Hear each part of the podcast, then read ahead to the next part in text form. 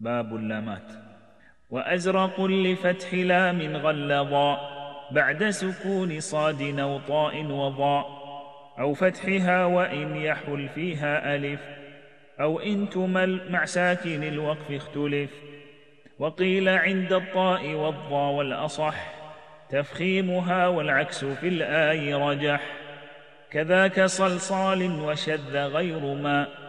ذكرت واسم الله كل فخما من بعد فتحة وضم واختلف بعد ممال لا مرقق وصف